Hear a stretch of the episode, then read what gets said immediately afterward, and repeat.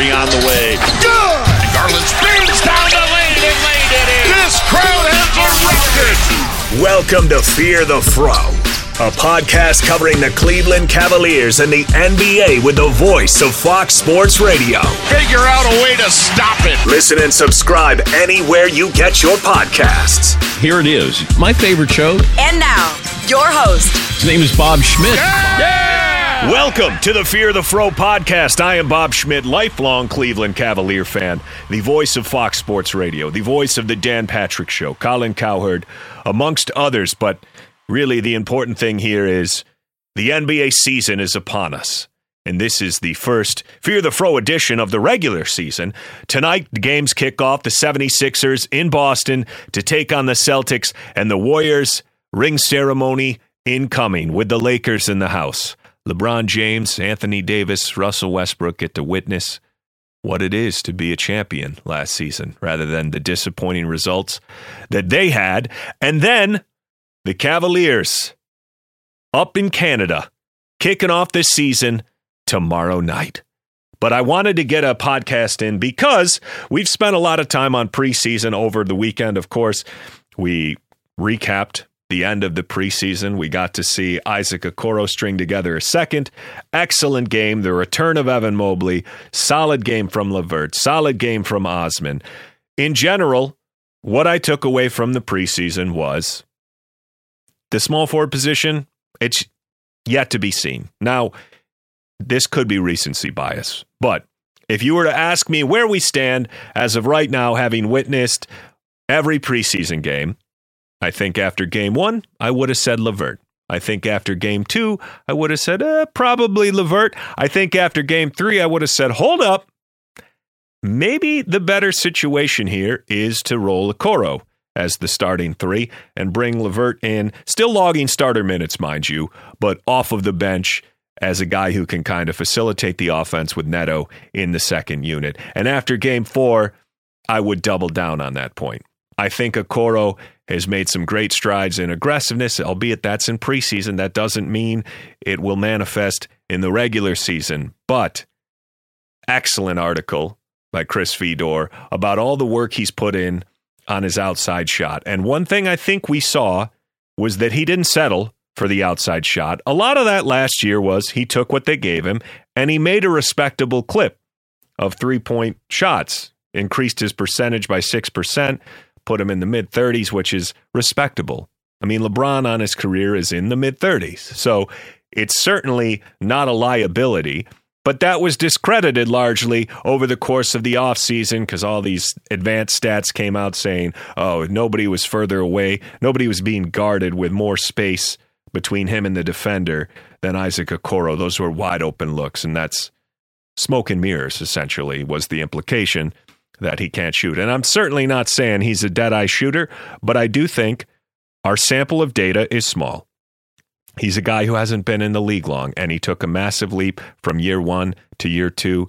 So I don't think you can just throw it away. The truth probably lies somewhere in the middle, but if we're to believe what we read in this Chris Fedor article, which there's no reason why we would not, I love these kind of articles, by the way. He talked about some of the technology Isaac Okoro specifically, but NBA teams use to improve the shot of their players and help them work on skills, which may be deficiencies. And in Isaac Okoro's case, they had him work with this machine called the Noah machine, which is based on a reference to the biblical ark. And the goal is the optimal angle for the ball to go through the net is at a 45 degree angle. So after you shoot these shots, the rim or the machine, whatever you want to call it, spits out the angle that you're at. And it's all about repetition and improving the arc on his shot because Okoro has traditionally had a flat shot and he put in tons of work. The article references 200 made threes before a lot of the guys would even get to practice in the summer. And it's encouraging. You can't go away from that feeling because he was sort of the forgotten man this summer, except in the context of trade talks when it came to the Mitchell rumors and, oh, maybe this is a guy we could use as a young piece for a team that would be rebuilding like a Utah Jazz. But in the end, he stayed. Agbaji went.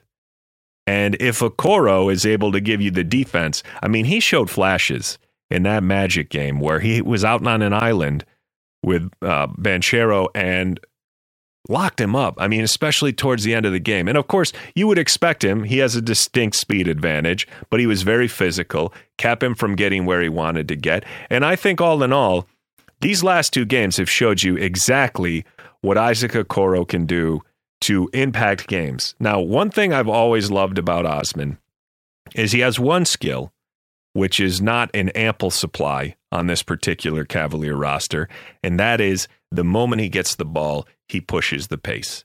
And he had a, a couple moments in that Magic game where he got out and he ran. And while I wouldn't say one small forward rose highly over the others in that game, is a pretty balanced attack between Levert and Okoro and Osman. Levert, or, excuse me, Okoro rather, he showed that he has one specific skill which we don't see enough of on this Cavalier team, and that's putting the ball on the floor and going towards the rim. Now, we've got a couple of guys who can do that, but they do it a lot more with finesse. And Isaac seems like if he can get a step, putting on weight, putting on strength will definitely help him finish more around the rim or create contact and get to the foul line. And we can get hung up on things like the amount of attempts he's going to take and how, well, the, percentages don't matter because he just isn't aggressive on offense and allows teams to slack off of him. That may all be partially true. There's truth in all those statements. But if he takes advantage of when guys are too far off of him and he makes threes, and he's showing this preseason that he's he looks like he's made a marked improvement in taking advantage of when guys play up on him by putting the ball on the floor, going to the rim. We saw him finishing with both hands. We saw him working on Euro steps, creating contact. Those are what more could you really ask for? I do think he got slightly better as a rebounder in this preseason. We've seen him make more of a concerted effort to get to the glass. And while I would say I wouldn't put one ahead of the other, Levert ahead of Okoro, I think it's really just a matter of preferences because I said this on Twitter at Fear the Fro Pod. One of my feelings about this is when you get in these situational battles, there's a lot of talk about well, I mean, people put themselves in a camp. You're either, I want Levert as the starter, I want Okoro as the starter. But we're in this situation where both guys are going to log starter minutes. Both these guys will see minutes at the two. There'll be times when they're both playing alongside each other. There'll be times where we opt to roll out a Coro, Levert, Neto. They're all playing minutes with the second unit simultaneously, depending on how we are, you know, stagnating the minutes of Donovan Mitchell, the minutes of Darius Garland. So they're both going to get plenty of burn, possibly, you know, in the 30 minutes a game range for both these guys. So I don't, I'm not concerned with who starts and who comes off the bench. I'm concerned with one thing specifically, which is how can we get the most out of both guys? I think Levert has shown, and he said as much in this offseason and at Media Day. Throughout his career, he has played both as a starter and off the bench. I think he can be significantly impactful in either role. Whereas Isaac Okoro, I do think we will get the most out of him playing alongside the starters because they will keep defenses honest. Anyone is going to have more luck going to the rim if there's other people who defenders don't want to slack off of. And Isaac may need that space that's created by the gravity of guys like Garland and Mitchell and Mobley and Allen all around him. So, as of today, opening day, NBA season, Tuesday, I'm saying that I want a Okoro to start at the three. And I'm very excited that as the preseason wore on, the other takeaway I will say for the fringe roster spots is it seems like Diakite will be back in the mix, signing him back on a deal after letting him go for some maneuvering that was happening to get guys into the Cavalier system. So I came away feeling pretty good about Okoro, feeling like, all right, Levert's healthy. He seems to be in good shape. We'll see how his presence is made known with this Cavalier team as time goes on. But I'm certainly encouraged. And with Mobley back, that's the key thing here because that is a game changer defensively. I thought Levert's effort was excellent defensively. We know what we get out of Okoro back there. Certainly, some strides can be made by both Mitchell and Garland, but I think Mitchell showed in doses that he is definitely an aggressive defender. He's not a perfect defender, but he made some blocks, he made some recoveries. And Levert against the Magic was all over the passing lanes, creating steals. I think he had four steals in the first half. So that alone, I couldn't be more hyped for tomorrow's game against the Raptors because this is a team which a lot of people they I mean they were basically neck and neck last year and on a personal personnel level, I should say, Mobley and Barnes were essentially parallel players, rookies who made massive contributions. And of course, Scotty Barnes winning the Rookie of the Year. I would love nothing more than for the Cavaliers to go into Toronto, for Mobley to show out, and for them to set the tone for a season. So that's how I feel about the Cavaliers. But the other thing I wanted to hit in this podcast is this is my last opportunity to get some things on tape, to put it out clarifying where I stand on basically my predictions for this year and the things I expect to see, the things I like, and the storylines that I don't think are getting enough credit. One thing I will say let let's take a look at the win odds for Vegas, what they're predicting teams will do, and where they expect the Cavs to land. Now, in the East, the order on how they predict people to finish are Celtics as the one, Bucks as the two, Sixers as the three, Nets as the four, Heat as the five, and Cavaliers as the six seed with a 47 and a half game win total. I'm not mad at that. I'm not mad at that mainly because I know last season we were playing in the first half of the season incredible ball, and we were up around the two or three seed, and then we fell back as the season wore on and the injuries mounted. But of the teams above the Cavs, do I think some of them could fall below the Cavs? Sure. I mean, you just look at the Nets, and that's an immediate pick to say, sure, if everything goes well, they could easily outplay the Cavaliers. I mean, the personnel is there for them to do it, presumably. Two very good players, albeit very inconsistent, and you don't know what you can get from them attitude wise or health wise. But then again, the Cavaliers didn't say super healthy. The Heat, they've regressed a little bit in the Vegas odds. They Vegas has them finishing one game ahead of the Cavaliers. And just behind the Cavaliers, we have the Hawks, we have the Raptors, and the Bulls took a pretty dramatic fall compared to what was an incredible first half of the season last year.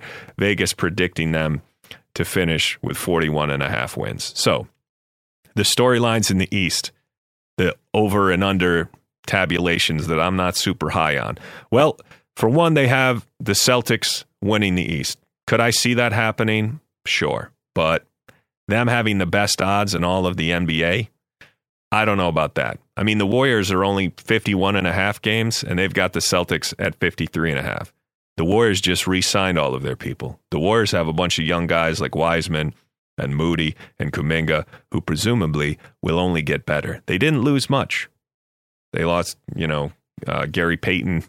I mean, I, don't think it's significant losses to the point where the Celtics seemed like they were going pretty well this summer, and towards the end, it just sort of seemed like it's in shambles. Now they signed Blake Griffin to fill the void of Gallinari, who's out for the season. Robert Williams out eight to twelve weeks to start the year here, and of course, all the drama around their head coach. But they still predict them to finish ahead of the Milwaukee Bucks.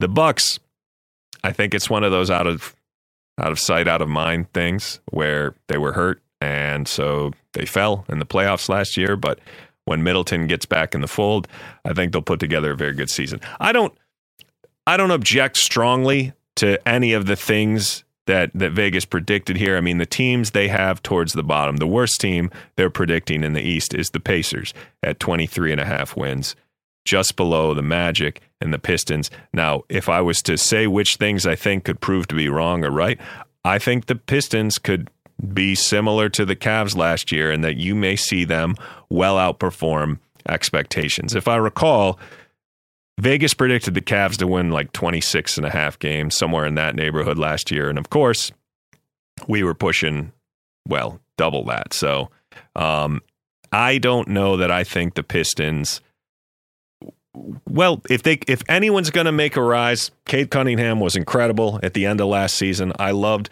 what they did in the offseason, adding Bojan Bogdanovic, adding Ivey, another very good rookie, adding uh, the center Jalen Duren from uh, the draft there, and then improvements, of course, from Saddiq Bey, guys like uh, Isaiah Beef Stew. I mean, that is a team that has a solid roster and a very competent GM, and you never know. They're maybe not done dealing, but a lot of room for growth in them because so much of their core is young players. So you could see a leap from them. I also think that the Wizards at 35 and a half games, I'm not super high on them.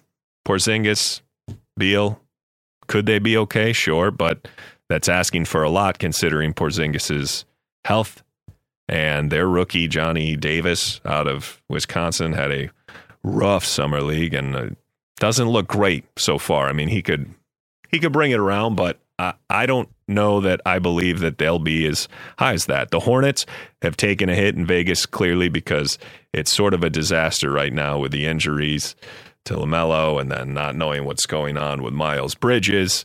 Bouknight now in trouble. I saw he had a run in with the law, but they could outperform that. I suppose it's just it's hard to to look at these odds. I don't really take much issue with the top. I think the Sixers could win the East.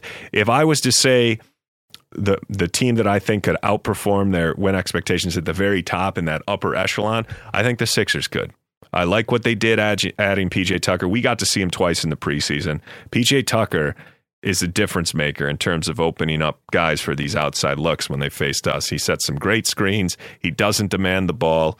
Harris is still going to get a fair amount of shots, even if Maxey takes a big leap. And based on what we saw out of Maxey, I don't know why anyone with the Cavaliers would look at that team and say that they don't have room to improve. Because while, yes, Harden is older than a lot of players uh, in the NBA, he lost a ton of weight. He looks more motivated. The pay cut he took allowed them to bring in some complementary pieces. I like Melton. I think PJ Tucker's a good fit there. Uh, they also brought in Danuel House. And and on top of that, Embiid's an MVP level player, MVP level player, and Tyrese Maxey could well be amongst some of the top guards in the East. I mean, he was a guy who was vying for most improved player last year, and I think we're going to see even more from him as this season weighs on. So, I think there's a distinct chance that the Sixers could finish ahead of the Celtics, maybe even the Bucks, depending on how things go. The Heat, I think that's right about where they should be. The Nets, very volatile. But the Cavs at 47 and a half wins, I think that's fair. I think realistically, the Cavs finish somewhere between the four and six seed, depending on how things go this season. Certainly, they could do better, but I just need to see it in a regular season before I look at adding Donovan Mitchell as so much of a game changer to the wins and losses. I think that's a move we made more for the sake of when the spotlight's on in the playoffs we want a guy with a proven track record who we know can consistently deliver. And he's had a great run of that so far in his career. So, but over the course of the regular season, sometimes depth, like three pieces and Markkanen and Sexton and Agbaji, sometimes depth becomes a bigger issue because we saw that last year. We piled up so many injuries, maybe we wouldn't have had such a hard time in the second half of the season if we had more competent bodies. And we've sort of gone all in on this Mitchell thing. So I'm stoked about our starting lineup. Don't get me wrong, but I I will miss Markkanen. Uh, I and that's partly because we have this unresolved small forward situation, and I think he brings a skill that's very valuable, which is length and shooting. So we'll get to see more of that, and of course, some of that void could be filled with guys like Dean Wade, and if Okoro keeps taking a step forward with his shooting, he's never he's not in Markkanen's echelon, but I'm optimistic. I think we're a pretty deep team. I like some of our fringe signings. I like Neto thus far, so far in the preseason. So, but if Vegas is saying we're going to land at six, then you go to the West, and they have the order as the Suns and the Clippers, both with 52 and a half wins. The Warriors just below that at 51 and a half. Then the Nuggets, the Timberwolves, the Grizzlies. They're predicting after the season Memphis just had, they're predicting the Timberwolves will finish better than the Grizzlies. If I'm a Grizzly fan, I'm feeling a little bit disrespected here after the year that they put together. Uh, one that they did it largely without Ja Morant uh, for huge stretches of the season. And of course, that's well chronicled how good they were when he wasn't on the floor. After the Grizzlies, they have the Dallas Mavericks at 48 and a half, so they think the Mavericks will be just above the Cavs in the standings. And then the Lakers coming in below the Cleveland Cavaliers with 45 and a half wins. So Vegas not that high on the changes they made. And certainly, I think it's another one of those wait and see moments.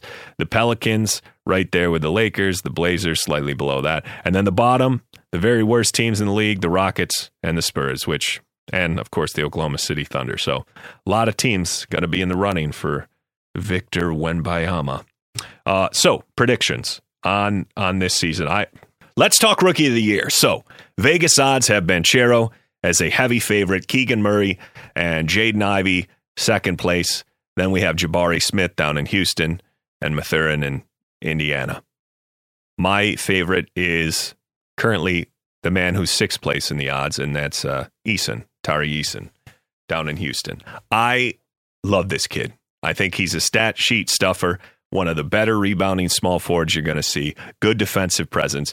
But most importantly, I think there's a huge minutes void and a prioritization towards young players in Houston, which is going to allow him to immediately assume a large role. Now, certainly Banchero, I think he's excellent. I think he showed that when he played against us. He's got a lot of tools in the arsenal and he's going to be a focal point, but I don't want to just pick the favorite. I could see him winning. I could see Keegan Murray winning. I could see Ivey Murray, or I could see Jaden Ivey winning. I don't think Jabari Smith Jr. will win. I think Eason will prove to be basically as impactful as him as a rookie in some ways, maybe not in the scoring column, but in other ways.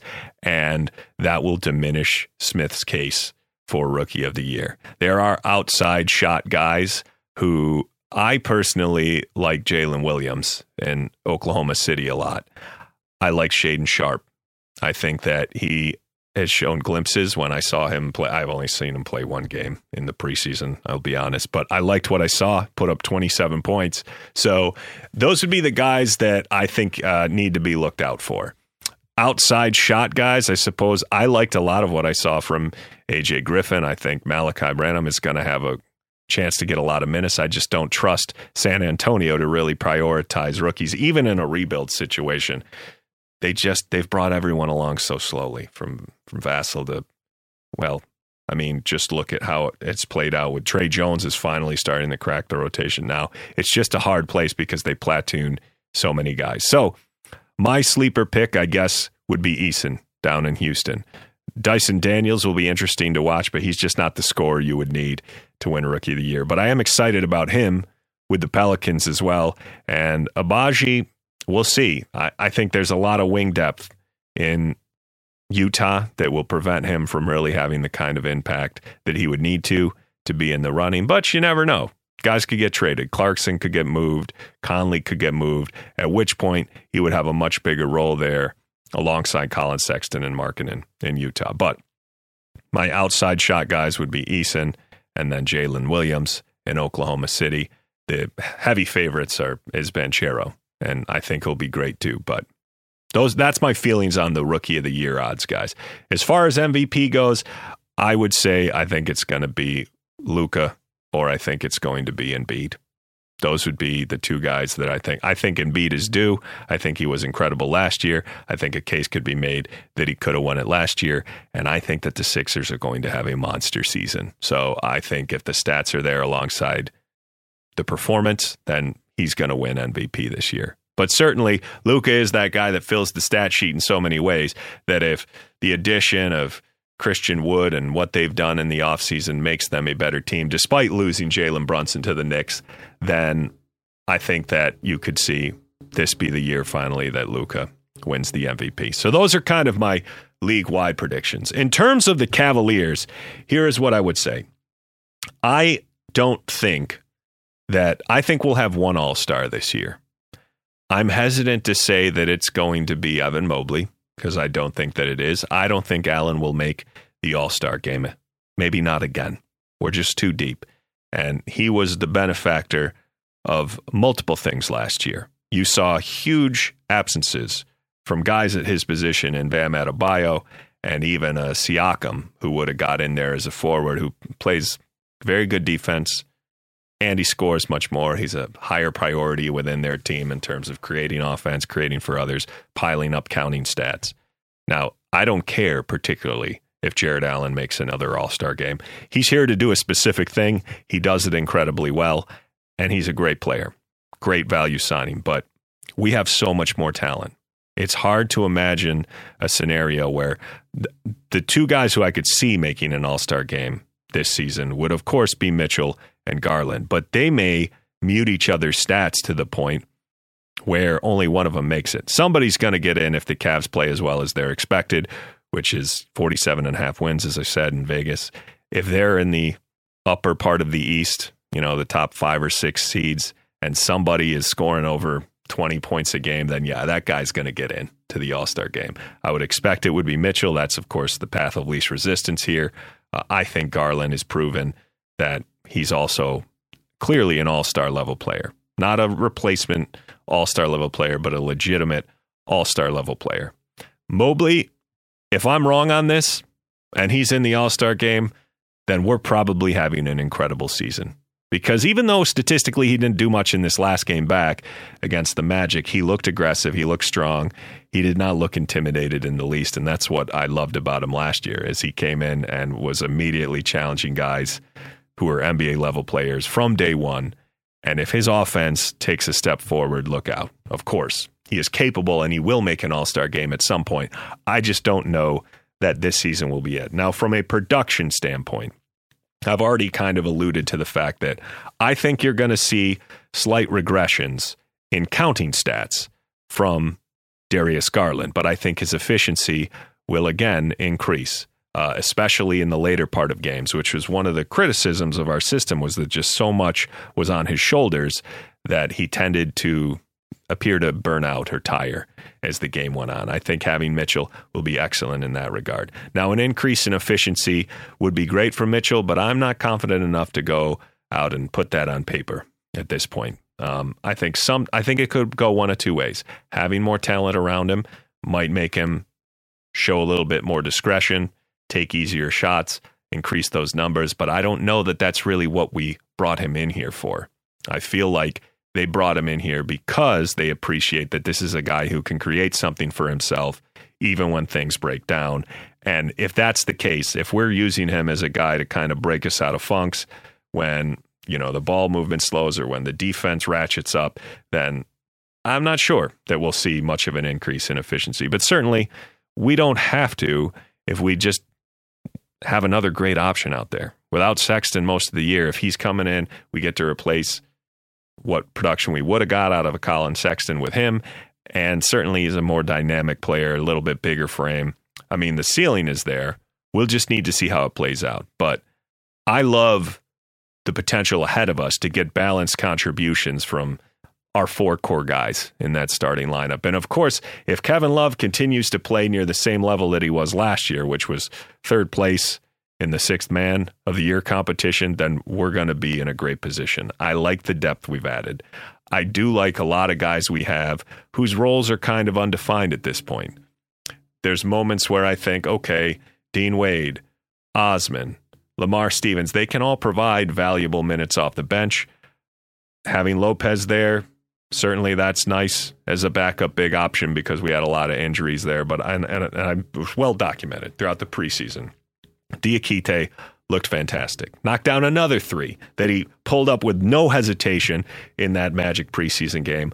I think that that is a quality signing to add to the end of the roster, and certainly he's not going to be playing a ton. But if we suffer a bunch of injuries similar to how we did last year, I feel pretty good about the depth of this team. Neto is a smart player; he can hold down the fort until Rubio gets back, and then having that rotation of guards and wings it's pretty damn good to put along two elite bigs in Mobley and Jarrett Allen. So, could we finish at 47 and a half? Sure. But I think our ceiling is somewhere around the three seed. So that would be what I say on the individual production. As far as Mobley goes, last year he averaged in the range of, you know, 15 points, seven or eight rebounds. I would expect him to jump closer to 18, 19 points a game, eight or nine rebounds. And which is good. You know, that I'd be content with that. I don't need a massive leap. We have a ton of talent around him. I think eventually he is going to be an all-star level player that it is proven to be not only one of the best defenders in the league, but one of the better offensive bigs in the league. He's not there yet on the offensive end, but with more strength, with more work, with more confidence, and with getting the respective officials, he's going to prove even harder to stop. Now, free throws. That is something that I hope we see early rookie season Evan Mobley there, and not what happened towards the end of the season where he seemed to get in his head a little bit and started missing some some shots at the line. That'll be big. So those are my feelings on the preseason. I cannot wait for the games tonight, and of course, I can't wait for the opening game. I really want this win against the Raptors. I really do. I know the home opener isn't until we take on Chicago, and that's on a back to back, so that's going to be a tough game. But this budding rivalry between Barnes and Mobley, and even just the general disdain. I see much of Raptors Twitter talk about the Cavaliers about like they're somehow in different classes. Oh, well, no, we're much better at developing players and we're consistently good franchise and blah, blah, blah. It's like we smoked them four years in a row. I just want a little less chatter because I don't think that there's a big tangible difference between these two rosters. I don't look at the Raptors and say they're going to be distinctly better than the Cavs. In fact, Vegas and me believe it'll be the other way around, which is the Raptors will be looking up at the Cavs in the standings if all goes according to plan. Now, I do think the Raptors perhaps overlooked a little bit. I mean, Siakam was great in the second half of the season. Who knows what we see from Barnes? He could take a significant leap forward. But I do think these two teams are going to be there for a while in that same general area. And that is a vocal fan base and one that has suffered a lot at the hands of the Cleveland Cavaliers, mostly due to LeBron James. But I hope a new era is ushered in, where Evan Mobley, with a chip on his shoulder, takes it upon himself to humiliate that team to the best of his abilities. And with an added uh, component to our team in Mitchell, I hope we overwhelm them the way that we did just before Christmas last year when we nearly beat them by 50 points. That was a fantastic day with much of the team injured, but Dean Wade out there slinging it. Oh, it was magical.